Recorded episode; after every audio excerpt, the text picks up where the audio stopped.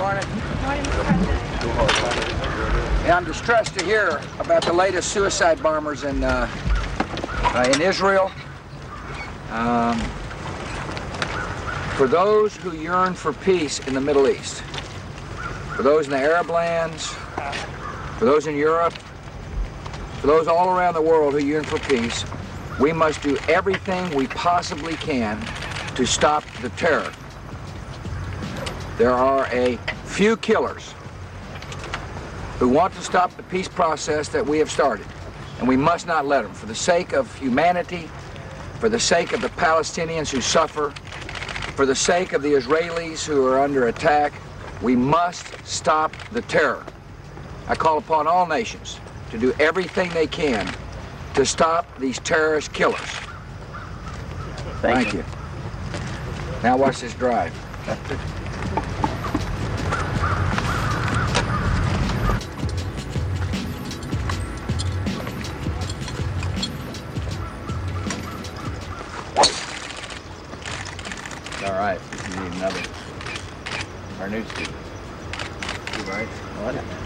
Talked out of the mug. At church.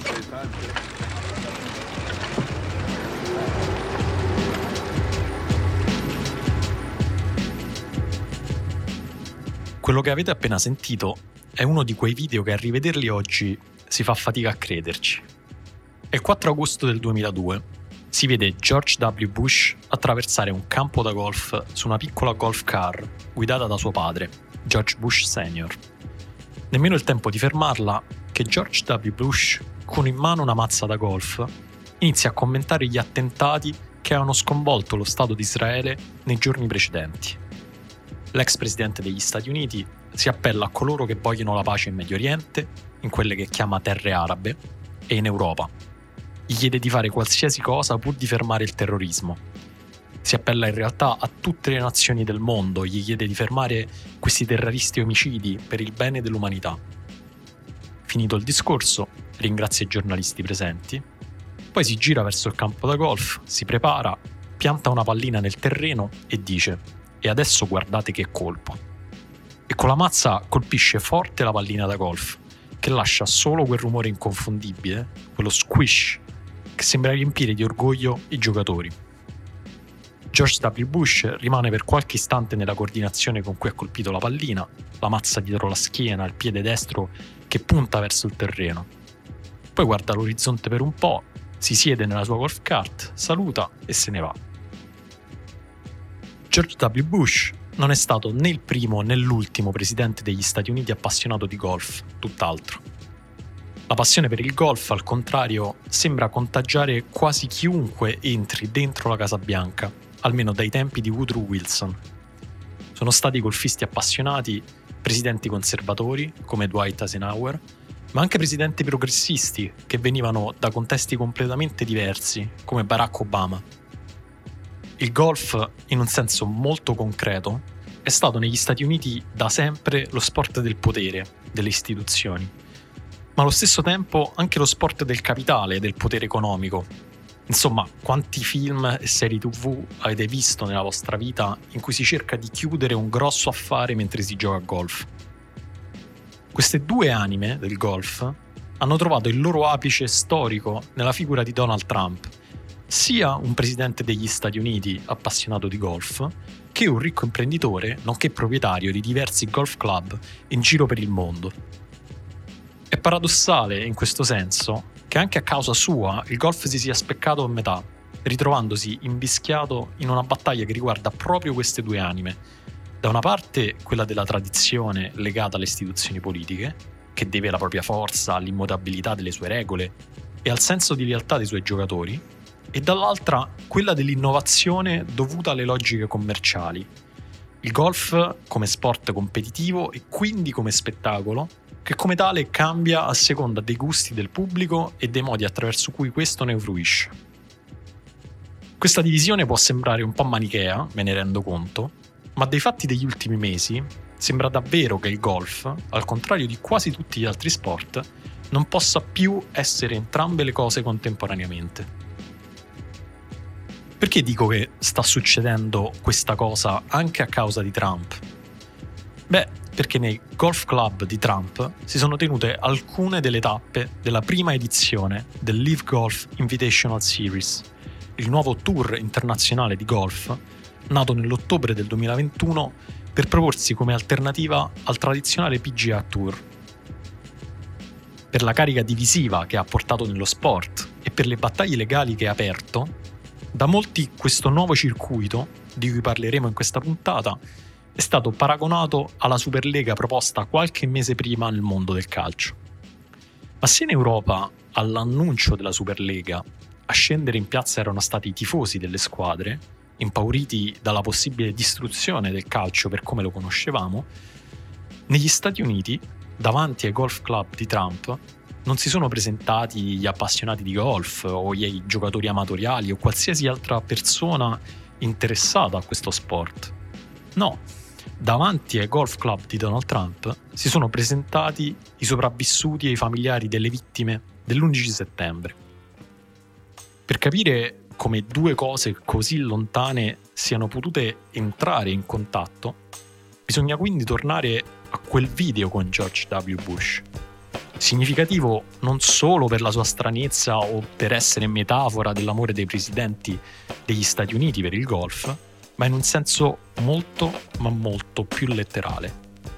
Io sono Dario Saltari e questa è la trentunesima puntata di Trame, un podcast di sport e geopolitica di fenomeno.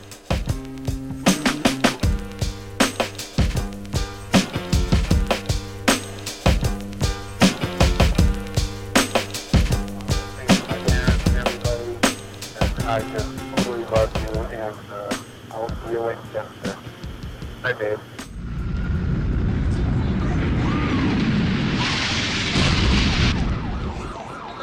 What are those people gonna do? All, all the elevators are blocked out. Oh my god. So both towers are now. Okay, I got an aircraft six miles east of the White House. L'11 settembre del 2001, Tim Froelich è nella banca in cui lavora, all'ottantesimo piano della torre sud del World Trade Center. Quando alle 8.46 di quella mattina il volo American Airlines 11 si schianta sulla torre nord, ci vuole un po' a capire cosa sta succedendo. Tim Froelich e un suo collega, per prudenza e generosità, salgono prima all'81esimo piano e poi all'82esimo per invitare chi lavorava lì a scendere a terra. Alcuni non lo stanno ad ascoltare.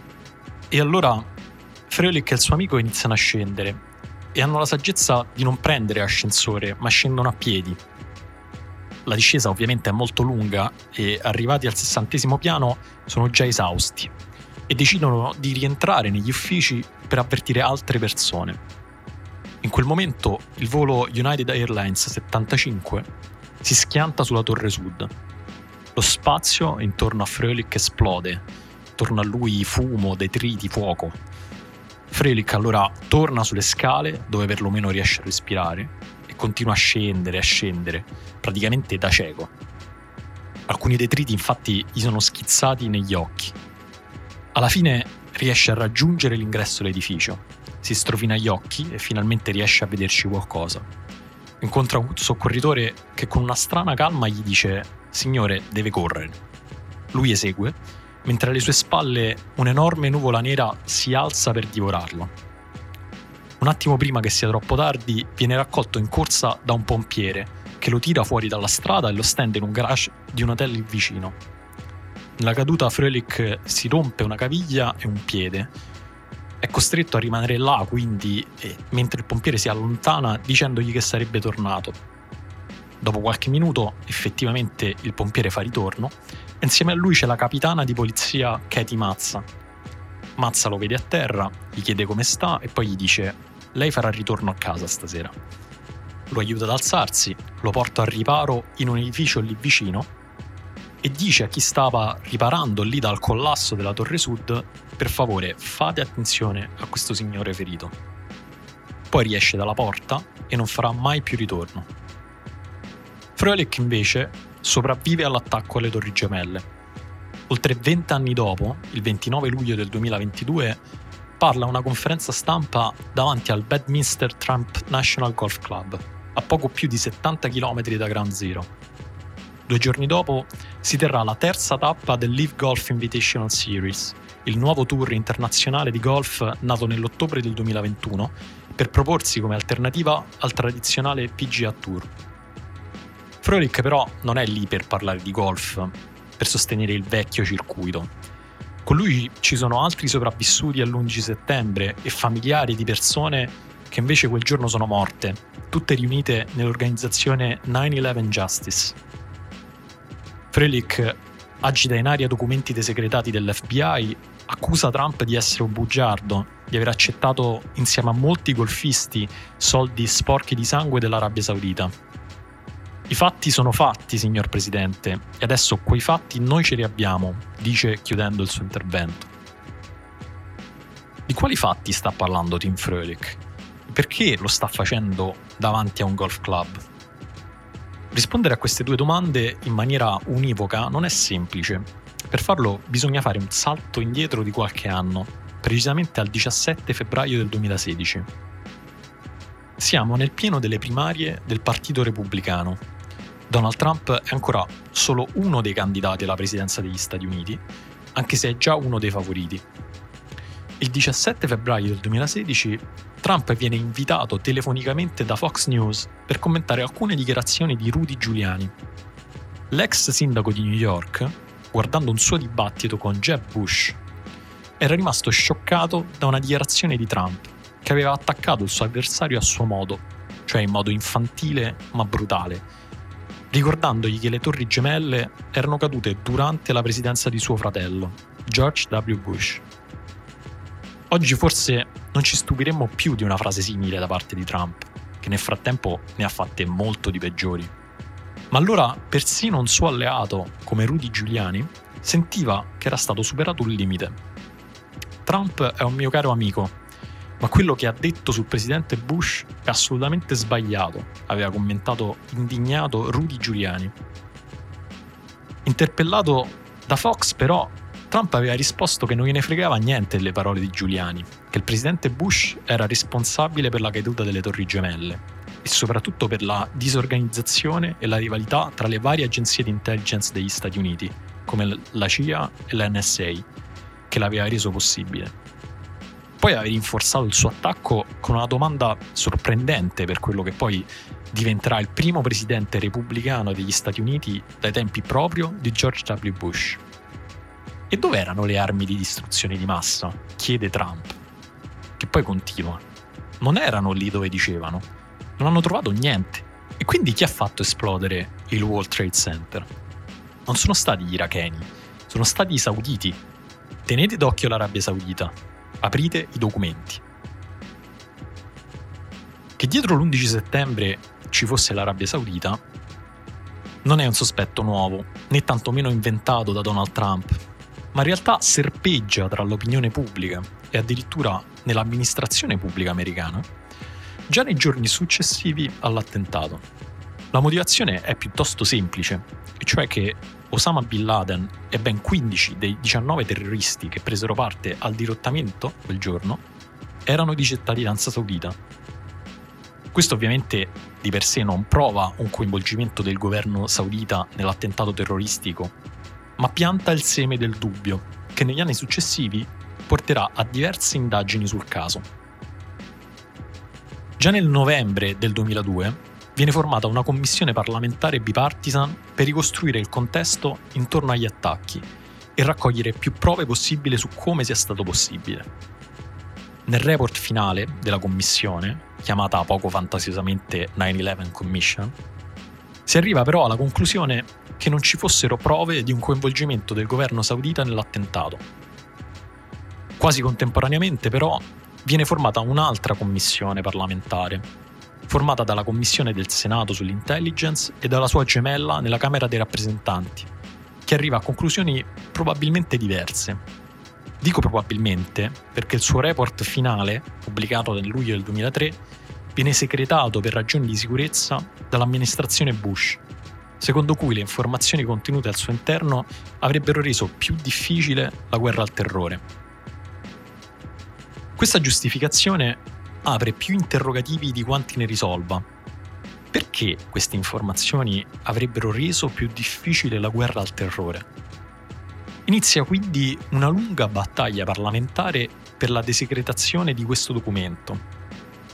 Una battaglia che ha molte tappe e che arriva alla sua conclusione con la desecretazione parziale del documento finale di quella commissione solo nel luglio del 2016, poco dopo la vittoria di Trump alle primarie del Partito Repubblicano. Nella parte che conosciamo di questo report si fanno nomi e cognomi e si elencano prove di un presunto coinvolgimento di alcuni membri del governo saudita nell'11 settembre. Per i parenti delle vittime e per i sopravvissuti come Tim Frölich è una vittoria, ma una vittoria a metà. Perché un conto è avere finalmente delle prove a proprio favore e un conto è avere effettivamente la possibilità di utilizzare queste prove in un tribunale. E anche su questo, i mesi che vanno dalla primavera all'autunno del 2016 portano importanti novità. Negli ultimi mesi del secondo mandato Obama, infatti, al Congresso degli Stati Uniti viene ripresentato un disegno di legge che era stato già presentato una prima volta senza successo nel 2009. Si chiama JASTA, ovvero Justice Against Sponsors of Terrorism Act, e serve per limitare l'immunità degli stati stranieri contro cause civili negli Stati Uniti. Prima di questa legge, in sostanza, i cittadini statunitensi potevano fare causa a uno Stato straniero solo se veniva ufficialmente dichiarato sostenitore del terrorismo dal Dipartimento di Stato degli Stati Uniti, che all'incirca equivale al nostro Ministero degli Esteri. Questa legge invece avrebbe permesso a qualsiasi corte federale degli Stati Uniti di esercitare la propria giurisdizione nei confronti di stati stranieri giudicati complici di danni ai cittadini e a proprietà statunitensi a causa di attentati terroristici internazionali. Ora, anche se non veniva citata direttamente, la legge era pensata esattamente per tutte quelle cause contro l'Arabia Saudita, tentate senza successo dai familiari delle vittime e dai sopravvissuti dell'11 settembre, che continuavano a spingere per avere uno strumento per ottenere giustizia. Il Giasta viene approvato prima al Senato nel maggio del 2016 e poi all'unanimità alla Camera dei rappresentanti il 12 settembre del 2016.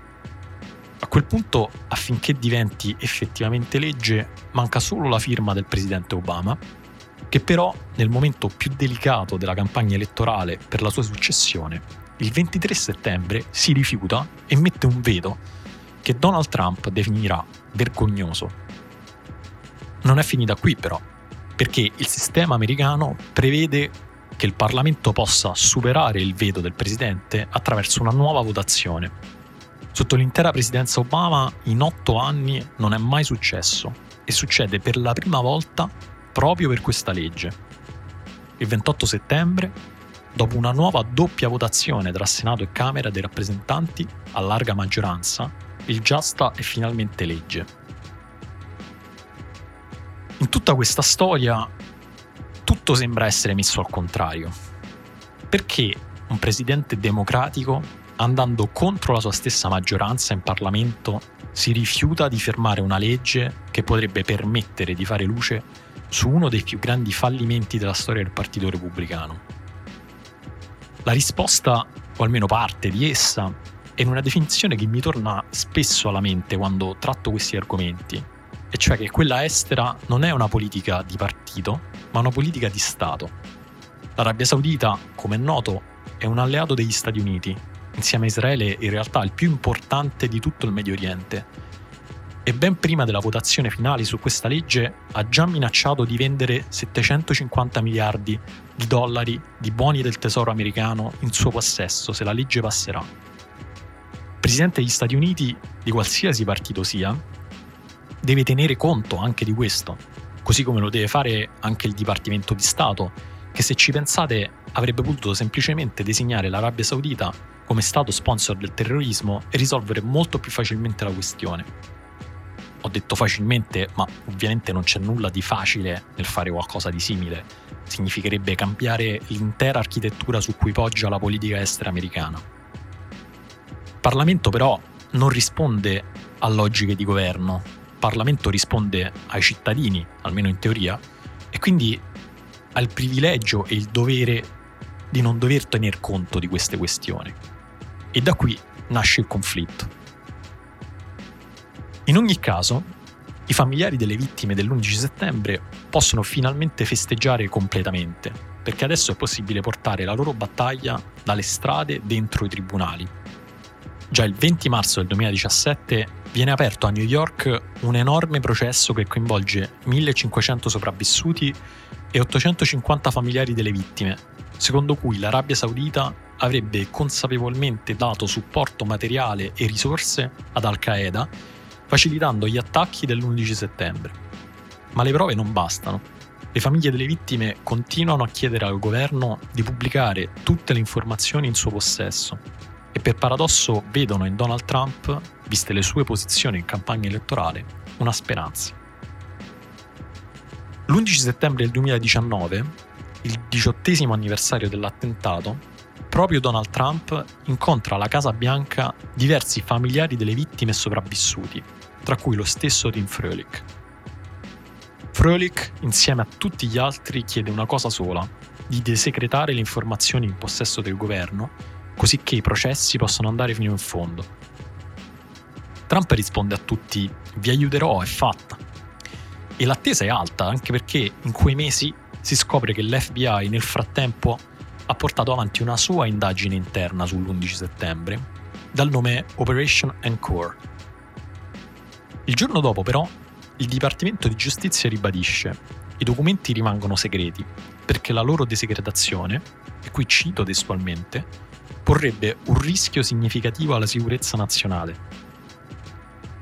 È una sconfitta per le vittime e i superstiti dell'11 settembre, che però nei mesi successivi vengono in parte risarciti dal caso. Nell'aprile del 2020, in uno dei processi in cui è chiamato ad intervenire, l'FBI si dimentica di oscurare uno dei nomi segretati nei suoi documenti. Si tratta di Mussaed Ahmed al-Sharrah, un impiegato dell'ambasciata saudita a Washington che, secondo i documenti già rivelati, avrebbe incaricato due suoi uomini di supportare gli attentatori dell'11 settembre al loro arrivo negli Stati Uniti.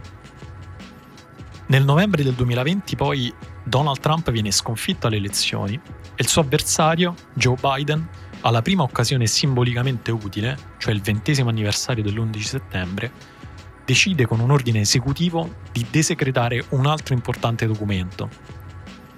Quest'ultimo definisce il ruolo che, secondo l'FBI, hanno avuto i due uomini di Al-Jarrah, i cui nomi già si conoscevano.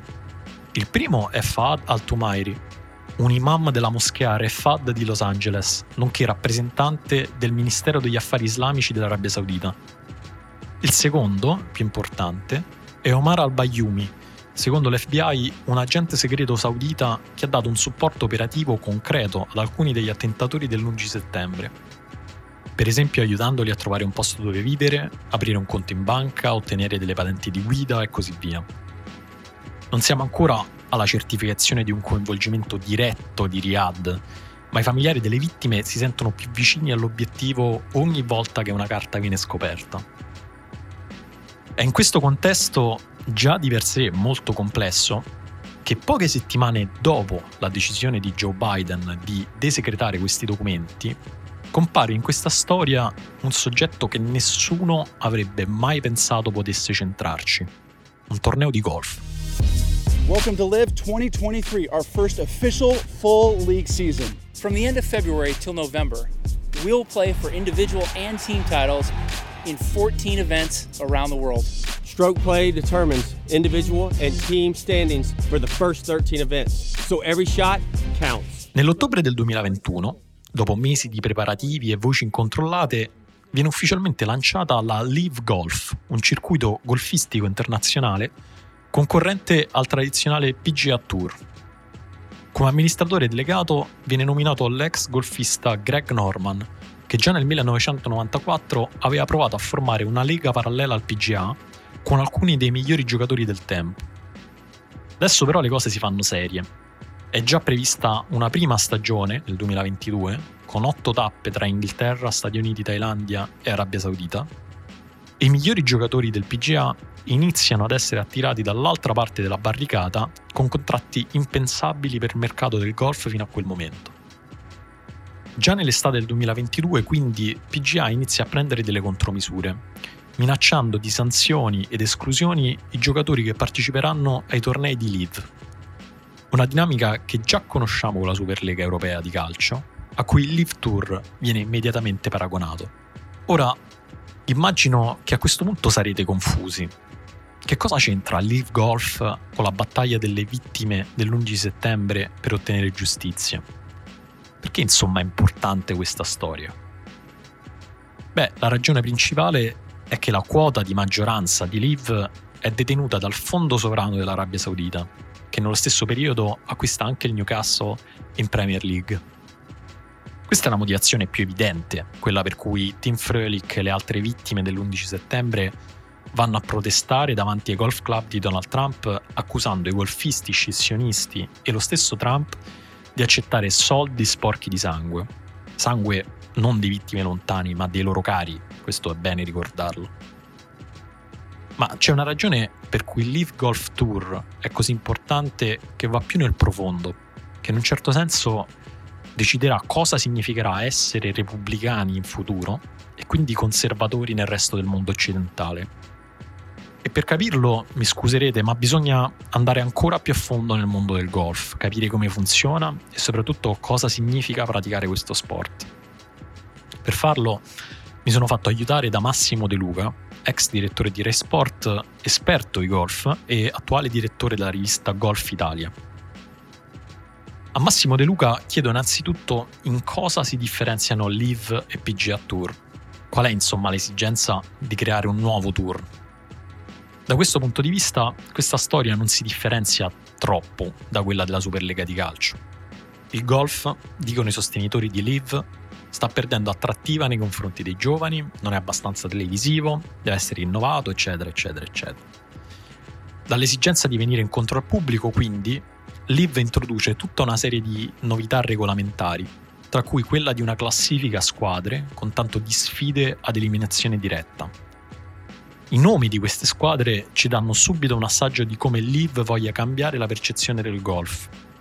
Four Aces, Iron Heads o Fireballs sembrano nomi da football americano più che da golf. Infatti il claim ufficiale di Live è Golf but louder, che potremmo tradurre con qualcosa tipo il golf ma a voce alta. De Luca mi dice però che questa non è l'unica innovazione del nuovo tour. Sono, ci sono dettagli legati un po' più allo spettacolo e alla, dire, ad una maggiore spendibilità televisiva.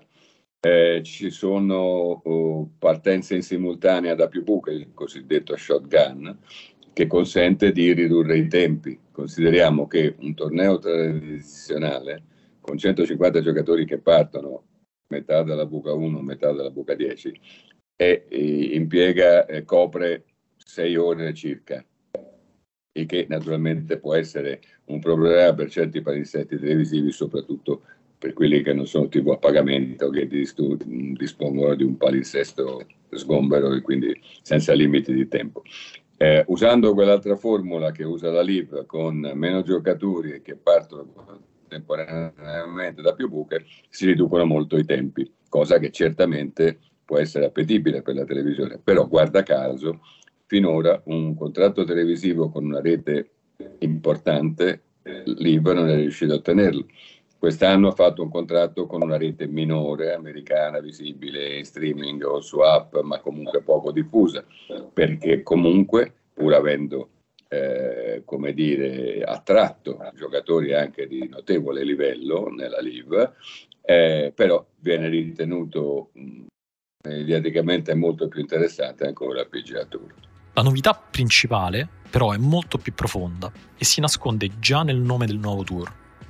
Io per semplicità fino adesso l'ho chiamato Live, così come si legge, ma il nome in realtà è una traslitterazione di un nome romano. Non è Live in realtà, perché la scelta è stata di usare l'acronimo, delle, cioè i tre eh, numeri latini, L, I, V, che vogliono dire 54, no? nella numerazione latina. Perché? perché i tornei della LIV si svolgono su 54 e non su 72 buche. E attenzione, questo è il dato fondamentale, perché questo significa snaturare la prestazione agonistica richiesta. Mi spiego per eh, i non golfisti o i non appassionati. Un torneo di golf professionistico si svolge sulla distanza di quattro giornate, 18 buche ciascuno, 18 per 4, 72. Dopo due giornate restano in campo soltanto circa la metà dei giocatori, diciamo mediamente i migliori 60 e pari merito, su quei 140, a volte anche 150 che partono nei primi due giorni.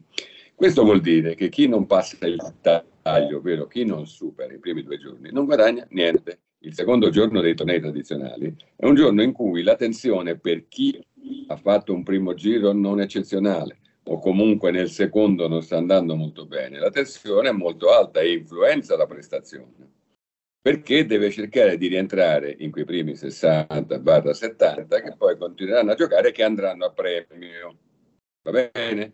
Il golfista, il golf, sport individuale a livello professionistico, garantisce sì grandi guadagni, specialmente in America, ma se fai il risultato, non sei un calciatore o un giocatore di basket che firmi il tuo contratto, hai il tuo ingaggio e poi vada come vada la squadra, prendi quei soldi se ti infortuni prendi quei soldi lo stesso. Il golfista guadagna solo se fa risultato e con quello che guadagna deve poi pagare il suo caddy, dare la percentuale, eccetera, eccetera, pagare i viaggi, le spese e tutto quanto. La decisione di passare da tornei di 72 buche a tornei di 54 buche non è fatta solo per questioni di appetibilità televisiva, ma anche e forse soprattutto per cambiare quindi il sistema di retribuzione dei golfisti con l'IV, come ha detto De Luca, si passa a un sistema in cui la retribuzione è garantita, cosa che nel golf fino ad oggi non era praticamente mai esistita. Passare da PGA a LIV quindi non è solo una questione di decidere se guadagnare di più o di meno, ma anche di voler rendere esplicito o meno il fatto che stai giocando per lavoro, quindi per denaro. Per chi non è abituato a seguire il golf, come me, tutto questo discorso può sembrare strano, tutti gli sport oramai hanno accettato il professionismo da decenni ed è implicito pensare che chi li pratica a quel livello lo faccia per lavoro, ricevendo uno stipendio. Ma nel golf, sport aristocratico per eccellenza, dove la divisione tra giocatori professionisti e amatoriali è ancora oggi estremamente rigida, questo cambio di paradigma è molto meno pacifico. In più, tutta questa vicenda ha creato all'interno del mondo del golf professionistico tra i giocatori delle crepe, delle tensioni, eh, delle polemiche e perfino delle inimicizie personali che nel golf non sono mai esistite. Perché il golf è davvero uno sport di gentiluomini, nel senso, poi non tutti lo sono fino in fondo, ma insomma tendenzialmente è così. Nel golf tu vedi che se eh, un avversario con cui stai giocando fa la buca in uno, no? Cioè in buca direttamente dal team di partenza in un partito. Ma i suoi, quelli che giocano con lui, che sono i suoi avversari e, e che sono svantaggiati da quel, da quel colpo, ma lo abbracciano, gli fanno i complimenti. E nel golf il giocatore è l'arbitro di se stesso, si deve infliggere la penalità da solo, un colpo di penalità, se si accorge di aver spostato impropriamente la palla, insomma di avere infranto una delle tante regole che, che, che, che governano eh, le, le, gare di golf. E, e, questa situazione ha creato per la prima volta tensioni all'interno del mondo. Tieni presente che però nel golf, in Europa per esempio stanno accettando i gio- finora i giocatori che hanno aderito alla LIB, che vogliono giocare in Europa. Tieni presente che a differenza degli sport di squadra, nel golf si, si dividono gli stessi spogliatori ci si ritrova negli spogliatoi tra avversari. E non è mai stato un problema. Per il fair play, ma proprio per i rapporti, poi ormai sono quasi tutti ragazzi cresciuti insieme, provenienti la maggior parte dai college americani oppure da, da, dalle scuole golfistiche europee, eh, che diventano grandi insieme e, e campioni insieme chi ci riesce e c'è sempre stata molta amicizia no? Eh, eh, nel calcio non sia mai qualcuno della squadra avversaria esultasse per un gol oppure applaudisse una bella giocata di un avversario. No? Ecco, nel golf sì. E questa situazione invece per la prima volta ha creato tensioni, inimicizie. Da dove nascono tutte queste tensioni, queste inimicizie? Beh, c'è innanzitutto quello che De Luca definisce una questione sindacale. Nei tornei che ancora condividono, per esempio in Europa, i giocatori PGA possono vedersi sottratti al taglio dei potenziali guadagni da giocatori Live, che invece hanno già i loro guadagni garantiti. Ma poi c'è una questione più profonda che si lega a cosa significa giocare a golf. Avete sentito De Luca definire il golf uno sport da gentiluomini e questo è interessante per capire come il golf pensa a se stesso, non un gioco qualsiasi, cioè, ma uno sport per persone nobili, in cui si applaude l'avversario, in cui ci si arbitra da soli, in cui si è leali nel segnarsi le penalità e così via.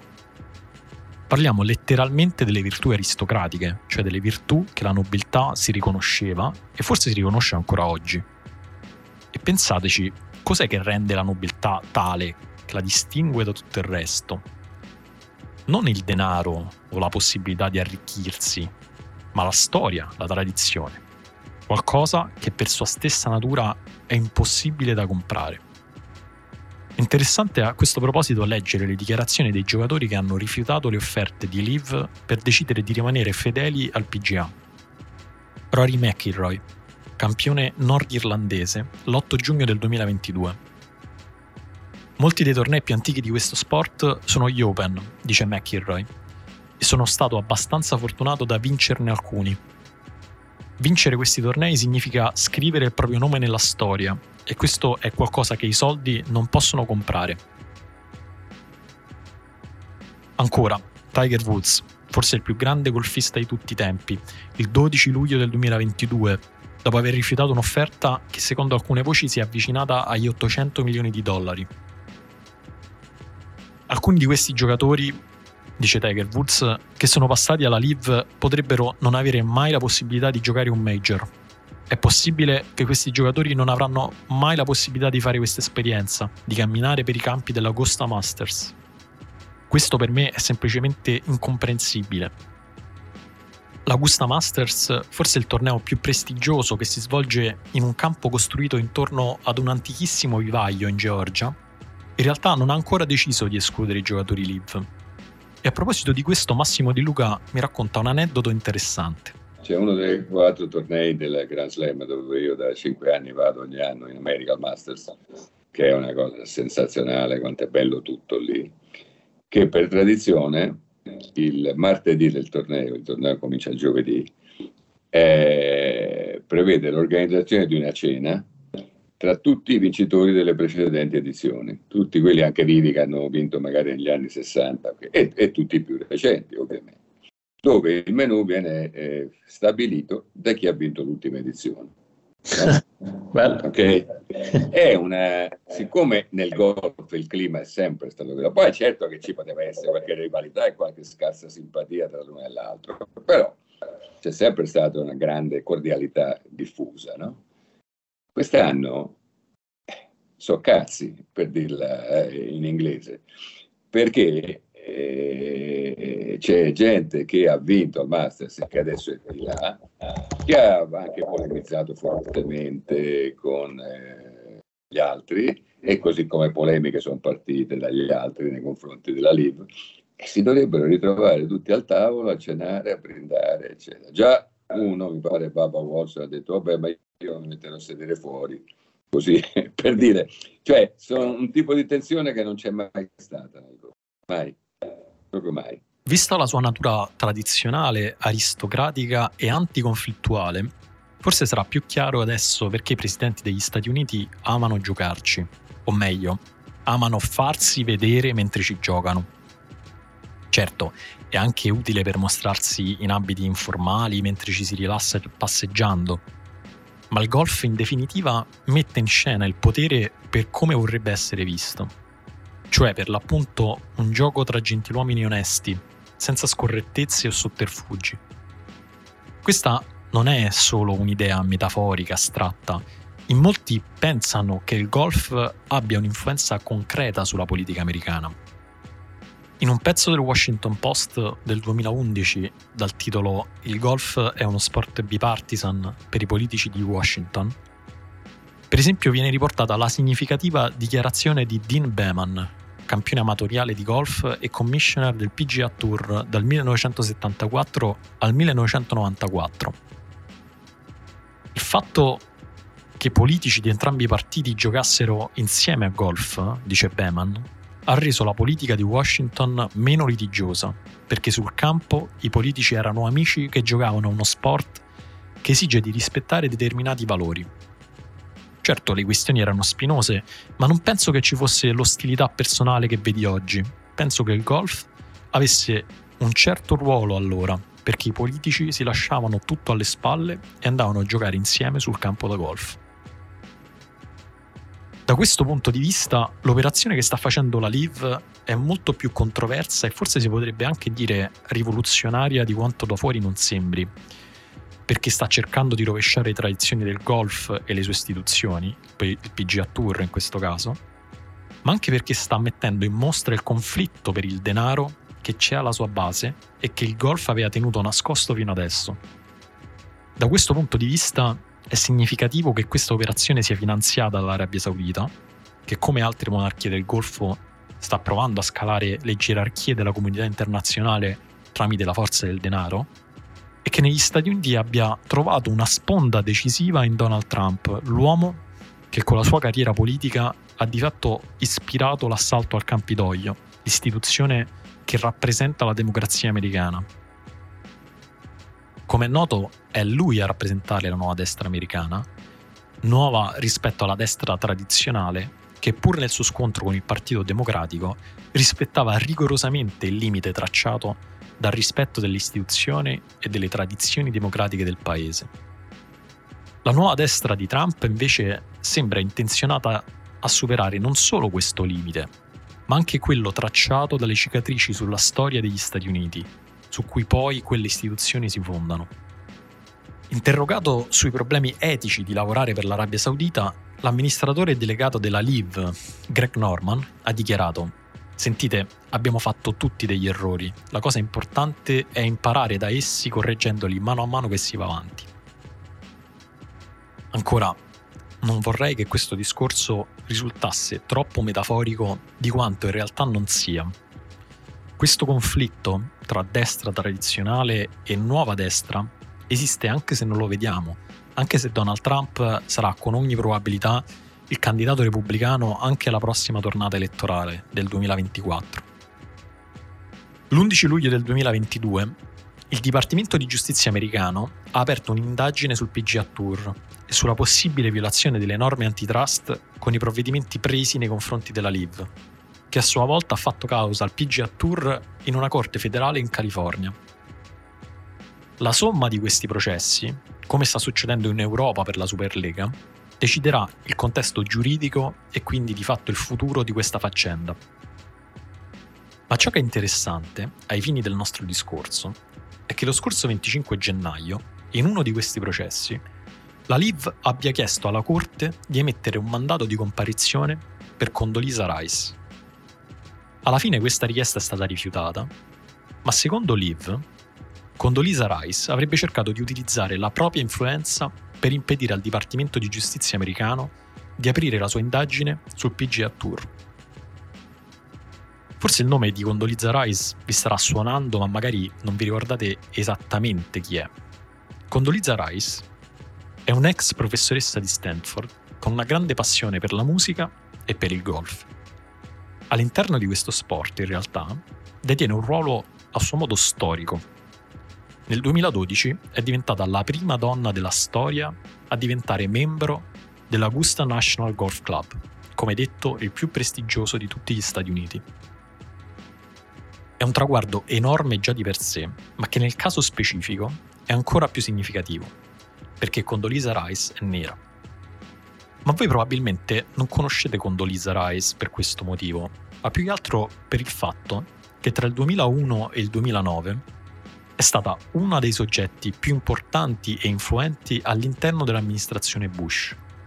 Prima in veste di advisor per la sicurezza nazionale e poi dal 2005 al 2009, in quello di segretaria di Stato, cioè il nostro ministro degli esteri. Nell'estate del 2001, Condoleezza Rice era stata informata dal direttore della CIA di possibili attacchi terroristici da parte di Al-Qaeda su obiettivi americani. Una possibilità che secondo le ricostruzioni non avrebbe preso seriamente. L'11 settembre del 2001, Condoleezza Rice avrebbe dovuto presentare una nuova politica di sicurezza nazionale, che avrebbe puntato sulla difesa missilistica più che sulla prevenzione delle minacce terroristiche da parte di soggetti non statali. Secondo molti, poi, lei è stata anche una delle menti dietro l'invasione dell'Iraq. Nel gennaio del 2000, ancora prima di essere nominata advisor per la sicurezza nazionale, Condoleezza Rice scriveva questo sulle pagine della rivista specializzata Foreign Affairs. Mentre la storia marcia verso l'economia di mercato e la democrazia, alcuni stati sono stati lasciati indietro. L'Iraq è il prototipo di questi stati. Il regime di Saddam Hussein è isolato, la sua potenza militare severamente indebolita. Il suo popolo vive nella povertà e nel terrore. Di fatto non ha alcun ruolo significativo nella politica internazionale ed è quindi determinato a sviluppare armi di distruzione di massa. Niente cambierà finché Saddam non se ne sarà andato e gli Stati Uniti devono mobilitare qualsiasi risorsa disponibile, incluso il supporto all'opposizione per rimuoverlo. Tre anni dopo, da membro dell'amministrazione Bush, Condoleezza Rice finì nei titoli di tutti i giornali dopo un'intervista alla CNN. Il problema qui, disse Condoleezza Rice, è che ci sarà sempre dell'incertezza riguardo a quanto velocemente Saddam Hussein potrebbe acquisire armi nucleari non vogliamo che la pistola fumante diventi un fungo atomico. Credo che nessuno, forse nemmeno la stessa Condoleezza Rice, potesse immaginare allora cosa avrebbero significato queste parole nei vent'anni che sono passati da quel momento. Ci sentiamo alla prossima puntata.